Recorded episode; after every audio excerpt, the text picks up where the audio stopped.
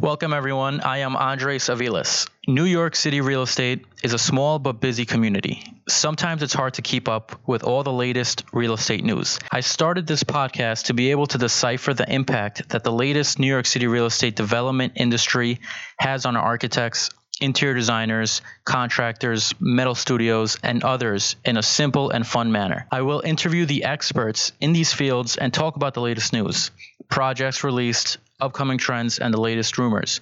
So, if you're in the industry and need to keep up with the latest events, or you want to become an architect, interior designer, or contractor, stay tuned because everything said here could potentially help you grow and, most importantly, stay informed in an easier and fun way.